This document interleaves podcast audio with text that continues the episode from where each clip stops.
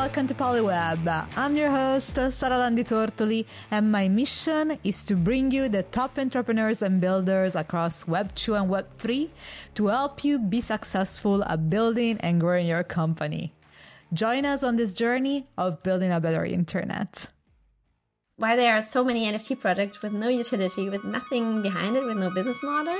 And you can use this technology for so many things. So we are leveraging Web3 to break taboos around sexuality and to create a society where people are welcomed, where they have a safe space to talk about sex topics, but also about health topics around women's bodies. Vanessa Schäfer is the founder of the Female Pleasure Society, a wellness brand dedicated to women's health and their pleasure. I found the story of Vanessa incredibly interesting because on one side she's selling physical products and on the other she's using NFTs as a way to manage and build her community and her brand and also to break the taboo around women's sexuality. So please enjoy this very interesting conversation with Vanessa Schäfer. Vanessa, welcome to the show. Thank you, Sara. Thank you for having me. It's so nice to be here. Uh, and I'm so happy to have you. Believe it or not, you are the first woman on the show. that has to change, but I'm honored. yeah, I don't know. Somehow, women in this space, in the Web3 space, are not that many, and it's difficult to, to get a hold of them, let's say.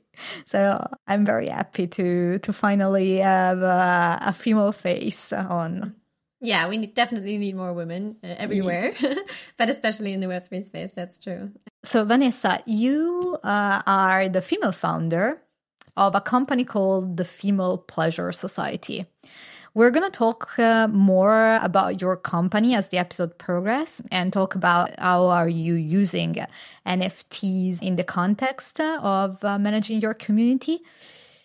But first question that I want to ask and I'm really curious about uh, is why female pleasure society? So why did you pick a niche that has to do with sexual pleasure, women sexual pleasure to be specific.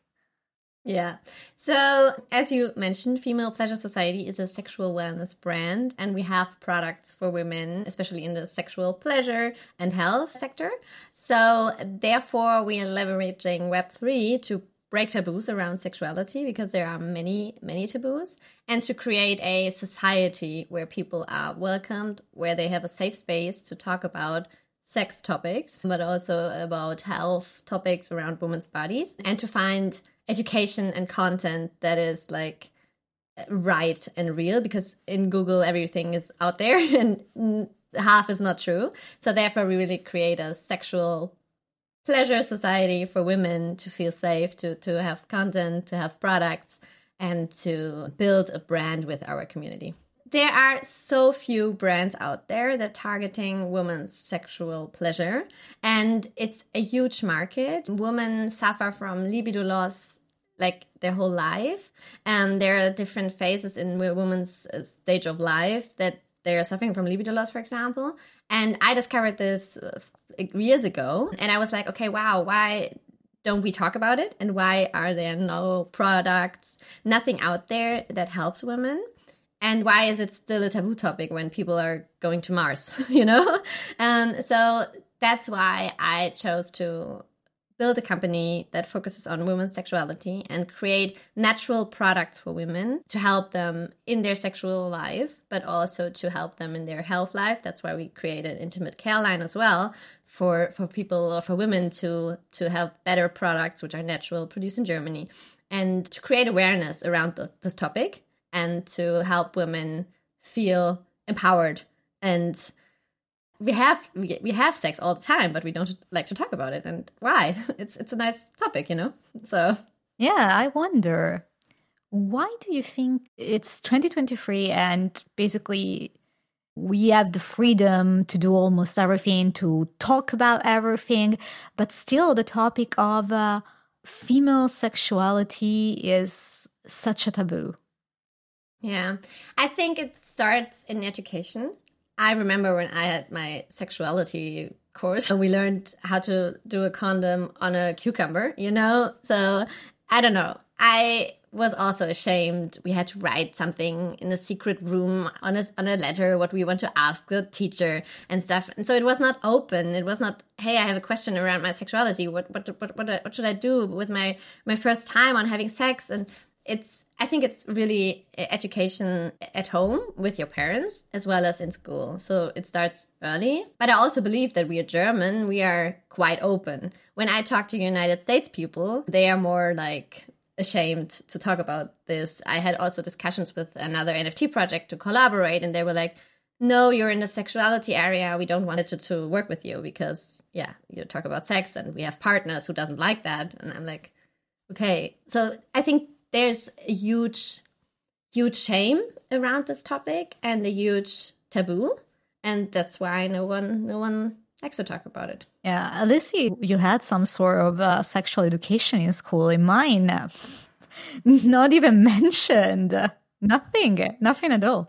But I come from a very Catholic, I mean, I come from Italy. It's a very Catholic country. So even though we don't talk about sex, the image of woman, especially like on, on TV and uh, in commercial, etc., is highly sexualized. So we have this taboo on one side of we don't talk about it or, or, like the example that you gave with this project that you, you have approached that refuses to collaborate with you because you know you're you have a certain uh, niche that you're targeting so on one side we we have that and on the other side we have the complete opposite which is the extreme sexualization of the female figure yeah, but we we also see that we have a lot of obstacles to take. Like marketing is really hard because talking about sexuality is like not possible on Facebook or Instagram. So therefore it's difficult. And I can't believe how difficult it was 10 years ago when Amorelie, for example, launched. It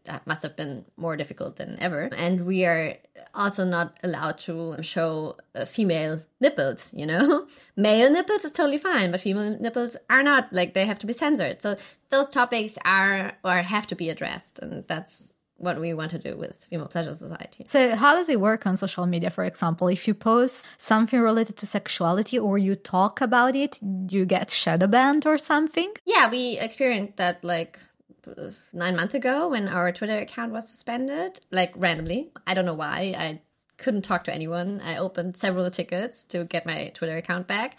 But I think it was because we posted a giveaway with vibrators on it. But that's just a guess. I don't know. Okay. And Twitter is actually more open than Instagram. And Instagram, you have to really be careful, especially also the writing sex. Sometimes I do like the E with the three, you know, so that's like not sex. Yeah. Because they have an AI behind it that reads the posts and, and see where you have to be really careful. And I know a lot of startups who are operating in the sexuality business or sexual wellness business, and they got Instagram banned like a lot. So it's really, really hard. But that doesn't stop us. and you have to start somewhere yeah. to find a, an equality because it's not porn or we don't like have naked pictures. We are just talking about sexual wellness and sexual health. And I think this is really important because every human being now lives on social media. So therefore, that's where the education is happening right now. Yeah, it's like uh, it's something to be ashamed of and to hide. But sexualizing the image of women instead is totally fine. So we cannot talk objectively about sex, but but this we can do. yeah. So yeah, it's fascinating. How how did the the idea of creating the the female pleasure society came about and maybe uh, you could tell us actually in specific what's the product what does it do so the idea started one year ago i actually or maybe a little bit before that because I actually founded my first startup three years ago. We were focusing on supplements for women who suffer from hormonal mm-hmm. imbalances. Mm-hmm. And that was also due to my personal story because I stopped taking the pill and had that like really a lot of suffering with acne, and mood swings. And, and that's when I started to take supplements, especially superfoods and vitamins. And I didn't find anything that was like, not that medical or that you have to be ashamed to take. So therefore, we created a care fuel. That, that's my first startup. And then we did a lot of research creating a new product and came across studies that focusing on women's sexuality and especially libido loss. And it's a huge topic and a lot of people or a lot of women suffer from it especially taking the pill or with a cycle or after giving birth and stuff. So it's really really a big topic. So therefore superfoods and vitamins can help. And that's when we created our natural pleasure elixir and did a funding round last year. And after we got funding, we sat down and discussed how we could leverage Web3 to create a new brand or a new kind of brand. So therefore, we have or are using NFTs as a way to get people access to our society. So it's like a digital membership access pass where you get the product, but not only product and early access and discounts, you also get voting rights. So we really want to make our community give them power to make decisions about the society, about new products, about really important topics because in the end that's our customer and the customer should decide on the new products and, and where the company will go so we really want to kind of create a new brand the future of brands i would say i will say this is kind of an interesting path uh, that you've taken. I think it's already difficult to launch a supplement line. There are so many, so many. And uh, yours, however, is quite unique because of the of the niche. Why adding this element of uh, hey let, let's throw in Web3 and let's create some nfts there? So we all three of us my co-founders and myself are believing in web3 and we think this is a kind of way how we can build better companies and the future of companies. So therefore we call it decentralized brand building um, so we use the NFTs and to empower our community or the NFT holders in the end um, to build the Female Pleasure Society, in our case, with us together. So, as I said, they're not only getting five years product allowances, and they also get early access. They get co- content, which are the only like we create a, con- a token gated con- token gated web shop, and where the people can access with their NFT to get like content around sexuality, but also voting rights. And those voting rights will be on chain, so that like there's no chicken out for us if we don't like the the outcome. So we really want to give our holders ownership which I believe is the best about the NFTs ownership and transparency in terms of creating a pleasure society for our community. And that's what I really love about NFTs and how brands can really build something bigger than just another D2C brand. And in the end, we will definitely open our web shop to the public, like to everyone, not only NFT holders, but you can buy a digital access pass that's like the NFT and can get access to to another world of pleasure. I would say so. That's that's how we do it. Oh, okay. Now I have so many questions, and I really want to go with you behind the, the scene. And if you're willing, we go a walkthrough of how you build everything basically your company right? So where did you start? Like did you start with the physical product? Because you mentioned that you already were in the supplement uh, area so did you start with that? Or did you start first with the nft idea and then you went about and create the supplement line etc so let's start with that. So first of all i started with the idea of helping women during their hormonal imbalances with superfoods. That's how I started when I had my hormonal imbalance, which I didn't know I had, but my roommate was a pharmacist and he was like, Hey, Vanessa, maybe it's that. And I was reading a lot and I was like, okay, wow, this is it. What can I do? And he was like, Hey, try a supplement. And I was like, no, that's something my grandma takes. And he was like, no, no, no, try it. It's really helpful. And it was. And that's when the idea of Care Fuel, that, that was my first startup, came to to life. And then that was actually back then I was at the management consulting firm and I said, okay, this is it. I have to quit my job and do this. So, how did you arrive to that decision? Uh, I can quit my job and go full time into it. Yeah, that was really tough actually. On the other side, it wasn't tough because I was two years at the consulting firm and I was sure that I wanted to do something else because, yeah, management consulting is is management consulting. So I was like, okay, now it's the time to, to do something else. But I was also applying for other jobs. And then I had the idea with Care Fuel and I was like, okay, maybe this is it. This is the sign of the universe. Maybe I should do it. And I was like, okay, let's do it for a year and see how it goes.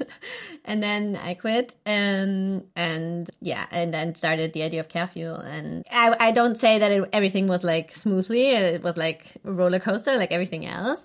But in the end, I'm really, really happy. Otherwise, I wouldn't be sitting here. So there was first the idea. Then we found a lot of producer, which we wanted to produce our supplements with but then we also had to leverage because everything was bootstrap so we we developed the products then we go to went to market and then we had to do a funding round because in the end it's like a really really really really challenging business and you have to have a lot of money so we did a funding round last year and that's when we had the idea for female pleasure society so it was a lot of pivoting in the end to go to be there where it is now and i think we also pivot right now. so I think this is how businesses are built. There is one picture that I have in my mind is you quitting your job and starting these. How did you start to pitch to manufacturing centers, for example, to produce the supplements? Because at the beginning, I imagine that, like all manufacturer, they request uh, minimum quantities. So, how do you convince yeah. them to industrialize the production of a small brand that is just starting out, catering to a specific niche, and so forth? Yeah, that was this actually a really good question and, and, a funny one actually, because when we started, it was pills and capsules, and that was actually quite easy to find a producer in Germany who did our our natural products, and that was easy in, in small packages. But then we decided to go for liquid because no one likes to swallow capsules. So therefore we developed a liquid form, which was also not easy because vitamins are normally powder and not every every vitamin can be in a liquid form. So that was really hard. And then to find a producer who can do a liquid supplement is the, the worst. And then I think Cornelius, my co-founder, had the idea to go to Poland because he read an article that in Poland the supplement area is like really big. And I was like, no, I don't want to go to Poland. And he was like, let's let's see and try to find out. And and then it was really googling. We googled a lot of producer and went actually to to Krakow to meet the new production company. And they were amazing. And that's when we decided to go with them because they did everything we could, especially in low quantity, because otherwise I wouldn't be sitting here. Yeah. So that's that's how how we do it. And now we have with the funding we can move to Germany, but I was a little bit sad because I really loved our relationship with the Polish company. But in the end, now we are in, we are back in Germany and producing the supplement. And what, how about the formulation? So because that's one of the key elements of your brand. It's producing natural supplements uh, with uh, no artificial addictive or or substances. So how do you formulate such products and who do you have to talk to to unless you're a chemist yourself, but even then you, you need help, right? So who do you talk to yeah. to formulate this type of product? How do you come up with the formula? So actually, I'm not a chemist. Uh, I, I studied psychology and management. So I read a lot. And actually, the idea of the recipe was my idea based on my readings. But then we have an awesome scientific advisor. She helped us a lot with all the recipes. And she did the formula and then we went with the formula to our producer, who has also like a lot of expertise in that field. Of course, it's a producer, and they sourcing the ingredients and doing like the the fine calculation of the recipe. So you have to have I believe you have to have a good advisory board, which we do, luckily, and a good producer. Otherwise, it wouldn't it wouldn't be be that way. And now we are also doing an intimate care line, like intimate care cream, wash lotion, and a lubricant. It's all natural as well, and it's also because our producer is amazing in beauty care products. So that's I think you have to have a good producer. Okay. How do you do you know that you found the right producer or that you have the right advisory board? You have to have a good advisory board in the end, and you have to have good products in the end. And therefore, we had a lot of testing the product by ourselves and sending it to friends and family. And then we said, okay, this is a good product. But in the end, it's like, it's a new product, you know, especially with the supplement, our natural pleasure elixir. It's something that isn't out there. There are some capsules and, and, and pills for libido loss, but something like this isn't happening. So we are also in a patent process for our recipe, but also doing like some small studies by ourselves with our community with our customers to, to see how how it went and how, how how many times you have to take it to find it. You know it's it's a new product and therefore we really have to test it. But we are also doing sending it to a laboratory who looks at the recipe and see that everything is smoothly. So we really we are german so therefore we check everything like triple you know? Which is always comforting especially when it comes to things that you have to ingest right so that's always yeah. great to hear. And at one point, you know, in this journey of uh, manufacturing the products and, you know, going through different labs, uh, like between Poland and Germany, did the Web3, let's do an NFT kind of came to mind? That actually came to mind one year ago. I think exactly one year ago when we finished our funding round and found an amazing business angel. And we had the new product, our natural pleasure elixir, and we sat together in a room. I, I still remember. And we were like, hey, I bought this NFT. I don't know. I don't remember which one. And everyone was like, "Oh, wow, okay, cool, yeah." But there's no utility behind it. and and then we said, "Okay, wow, why is there like why there are so many NFT projects with no utility, with nothing behind it, with no business model. And you can use this technology for so many things and so amazing things. And we could use this technology. And then we brainstormed a lot and thought, okay, especially the sexuality topic and the taboo topic is amazing for a society where we can use the NFTs to bring more value to our holders, but also build a new brand or a new kind of brand. So that's actually how how it went. How did you went from this intuition? Let, let's use it, you know, for for our company to build our community to actual execution. So, for example, how many NFT did you decide to create? Who did you have to collaborate with for for the creation of the collection? So, when we started in April last year, it was already a little bit of a bull market, but it was also not that worse than now. so everything was really going well, and we built a community, and we partnered with a lot of NFT projects to do some Twitter Spaces, for example, and it was it was really good. And then the bear market happened, and we were like, okay, let's wait until we drop our NFTs because everyone was a little bit scared to buy NFTs, and we were like, okay, we are building a business anyway, so therefore let's let's wait a little. And then we launched 500 NFTs in November together with Crypto.com. And to be honest, that was a little bad timing because one week before the whole world exploded with FTX scandal and stuff. I don't have to no. repeat it, I think. So th- therefore, we did our drop with another crypto exchange, which was also not that good related to what happened the week before. So therefore, it was really bad for us. We sold 100 NFTs in the end and decided to go broader because we, as you said, we have a niche product, we have a niche target group in a niche market.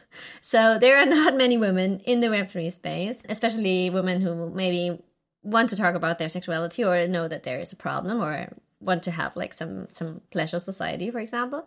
And therefore we pivoted again and said okay we are creating a brand a decentralized brand with a digital access pass which we will be selling on our web shop but people won't see that it's an NFT. It will be an NFT in the back end, but in the front end, it's a digital access pass like Starbucks does it with their membership card. And uh, that's how we can broaden our target group to like everyone basically and can still use the technology because we really believe in it because ownership is so important especially in in brand in new brands new kind of ways and we can not only leverage that for voting rights but we can also have our community sell products for example or yeah, use the contribute to earn topic, which is really important, and we can do a lot of things like that. So that's how how we how we want to pursue now to really speak to as many people as possible to sell to go go out there to have many as people possible to buy our product, but also have like the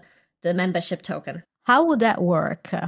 How would will the access pass uh, be be available for potential users for potential buyers without them realizing oh it's an nft so without maybe having to download um, a metamask wallet i don't know which which chain are you using to for for minting the nft Uh, right now it's Ethereum. So right now you can buy it on secondary because we have already minted. But this is like the OG Genesis pass where the people have to know that it's a wallet. But currently we are talking to amazing companies who who set up like such solutions that people don't have to create a, a MetaMask or don't have to have a wallet, you know, and that they can still buy a digital access pass and it's an NFT, but it's like in our in our area and i think this is how how companies are building or how we should use the technology because i don't know what's behind my email protocol mm-hmm. or behind my phone you know? And i don't say oh now i go to web 2 you know? So that's that's how we want to want to build the the female pleasure society. So if i am uh, a holder of the digital pass or dog digital pass how do we build a brand together so we have to divide between OG Genesis NFTs mm-hmm. and Digital Access Pass. So the OG Genesis NFTs, which were, were minted in November, have a because they are the first believers they have like a different utility they get five years product allowances early discounts early access and voting rights and as well as a ownership participation, a success participation of our company, which we will set up soon. And if you buy the digital access pass in the future on our website, you get also access to all those things, but only like one product and not five years product allowances. But you also get access to our I call it now, I have to find a different word, but I call it now forum. so it's like a society page where you can enter with your NFT or with your digital access pass. And then you find a whole new world. It's like content, for example, blog posts, or we have a sexual advisor, Paula. She does like YouTube lives and she explains different topics. And this is all you get with your NFT. You only get it with the NFT, like the access to those recordings, or you can chat with community members because now we use Discord, but we really want to move away from that because I remember when I entered Discord, it was like, yeah. where should I go? What should I do? so that's why we really want to work on, on something. This is all included in our pleasure society. So yeah, so you have really access to this this world, especially to the voting rights. Yeah, speaking of power of community, and how do you intend to leverage the community to build a company with you? Which type of decision will the community be voting on? So we already did that actually. The community decided on the name of our product. Like before it was, oh, I don't know, I, I don't remember. It, it was like pleasure supplement or something. And now it's like natural pleasure elixir. And that was like the vote from the community. Um, they also voted for the packaging, uh, the design design of the label, and they voted, for example, for a charity which we will support. And in the future, we really want to do this, like again, you know, with new products, for example, or new topics which we will want to, which the community want to have here, you know, where we talk about with Paula. And I think this can be like really broad and something that I don't have to decide, you know. I want my customers, my community to decide those topics because the products are for them. And therefore, I really like that. And especially the transparency aspect because you can say, yeah, here are three things and please vote. But in the end, it can be our decision. But if it's on chain, we cannot chicken out. For, for other startups that maybe are considering uh, leveraging a community to build together, what are the tools uh, and the best practices that that you could advise? Right now, we are doing it on Discord.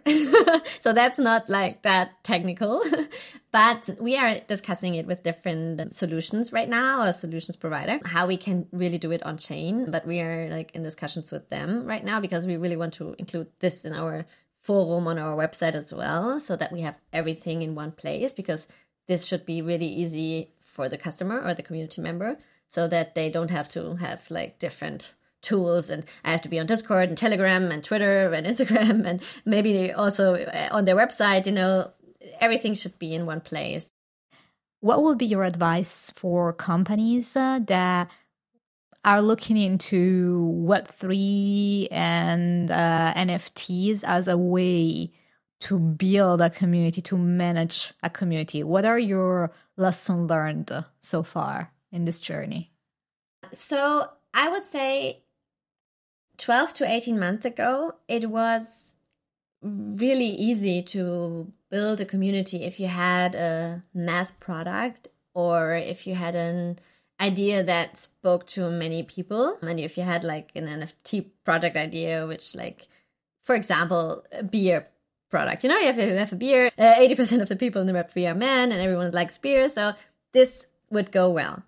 And for us, we learned that we are in a niche and in, a, in a niche market, and therefore it was really hard to build a community from the ground. That's why I, I would also always suggest right now it's better to have a running business and use the technology for something that solves a problem and not the other way around.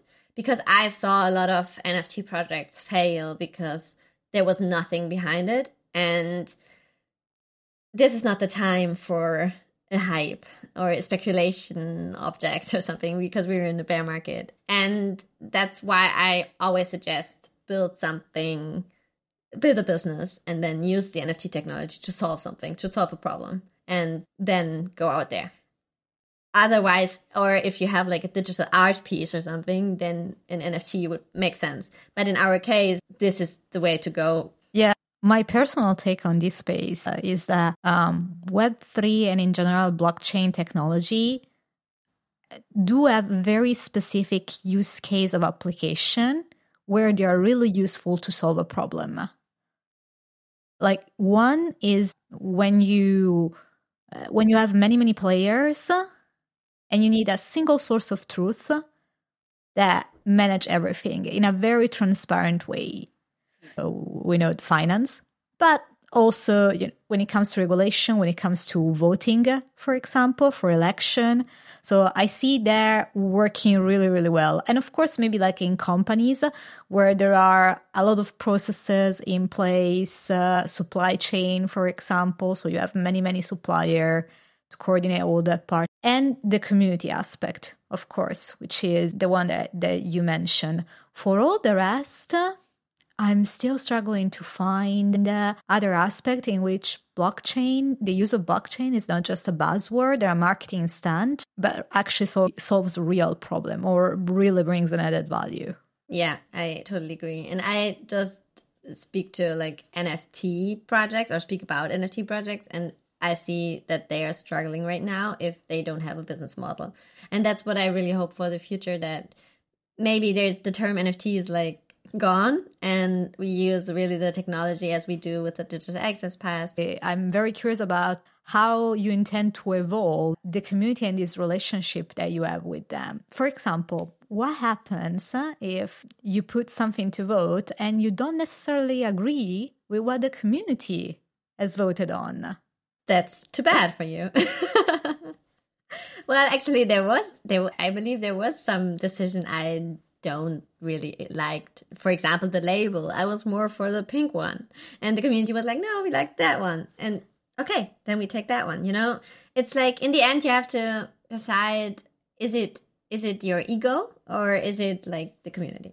And in the end you have to also as a founder and especially as a founder you have to step aside aside your ego and build products. the way that you think about them uh, about your community is it more like uh, a group of customers uh, that it's your internal clock, alarm clock. Uh, to vet specific product related things because the things that you mentioned are really related to design, the packaging, the labels, the name, uh, to make products that are more appealing for your user base? Or do you intend to leverage your community as a shareholder of your project, meaning uh, taking uh, business decisions alongside you? For example, should we expand our line into male uh, supplements or should we should we go beyond supplements and maybe create uh, other type of products uh, merch? I don't know.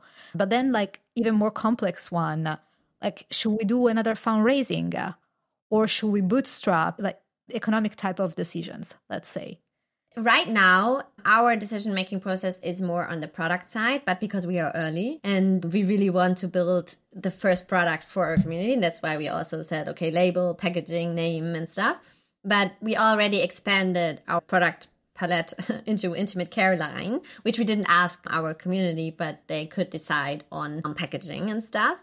So right now it's more on the product side, as I said. But I personally think about my community as owners of the company because they also get a success participation, which we are setting up right now. But in the future, I think it depends a little bit on how we structure our company in the future and how big we will be getting with the community aspect and how ma- how many people really want to have such strong votings because I also see because we were in discussions do we create a DAO or do we only use voting only use voting rights? And while we were going into a DAO I really saw that some people don't like to take really big decisions. They like to say yes I like A more than B but not okay I come up with a new idea mm-hmm. you know? Is that does that make sense So therefore, we decided to do only voting rights to say, hey, we can act quick and fast and also include our community. So I want to circle back to the conversation that we were having off camera. And uh, we were talking about networking and going to Web3 uh, events, uh, crypto events. What is the, the secret of building a network uh, in this space? I believe talking to people and not being afraid to ask questions. Because when I started one year ago, I wasn't at all in the networking area of Web3 people. so I, I remember that I wanted to talk to a woman in Web3 and then I Googled in LinkedIn or I Googled in LinkedIn is that word? You know what I mean? I typed, I typed Web3 NFTs and I don't know, female in LinkedIn. And then there were three names in Germany. And then I wrote to, to one person and she didn't reply. And then I met her in Lisbon actually. And then we talked and then, and then how like, I talked to many, many, many people, and then I started to grow my network. So I think you, I'm not that extrovert actually. I really had to learn that.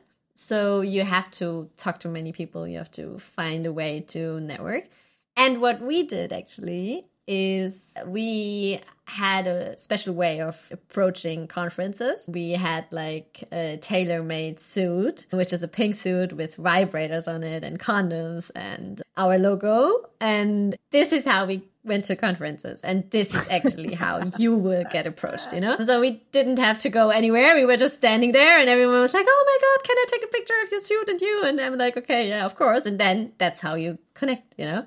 And that was actually amazing. Now we uh, the, the suit is in our in, in our in our in our dresser and we are more confident and serious but that's how we how we started actually. So we really want to do guerrilla marketing with with the sex topic and i think this also helps. So talking about sex is something it's a sexy business you know so, for everyone listening that wants to get into the Web3 space and network, etc., buy a pink suit.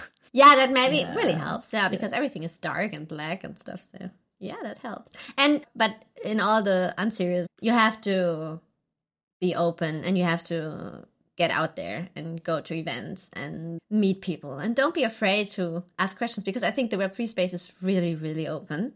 Everyone really likes to get to know you, learn from you, and talk to you because there are not that many people in there, you know? And this brings us actually to the end of the of the interview. Vanessa, thank you so much for for being here and uh, for being a guest on the show. I very much enjoyed this very free flow type of conversation that we had.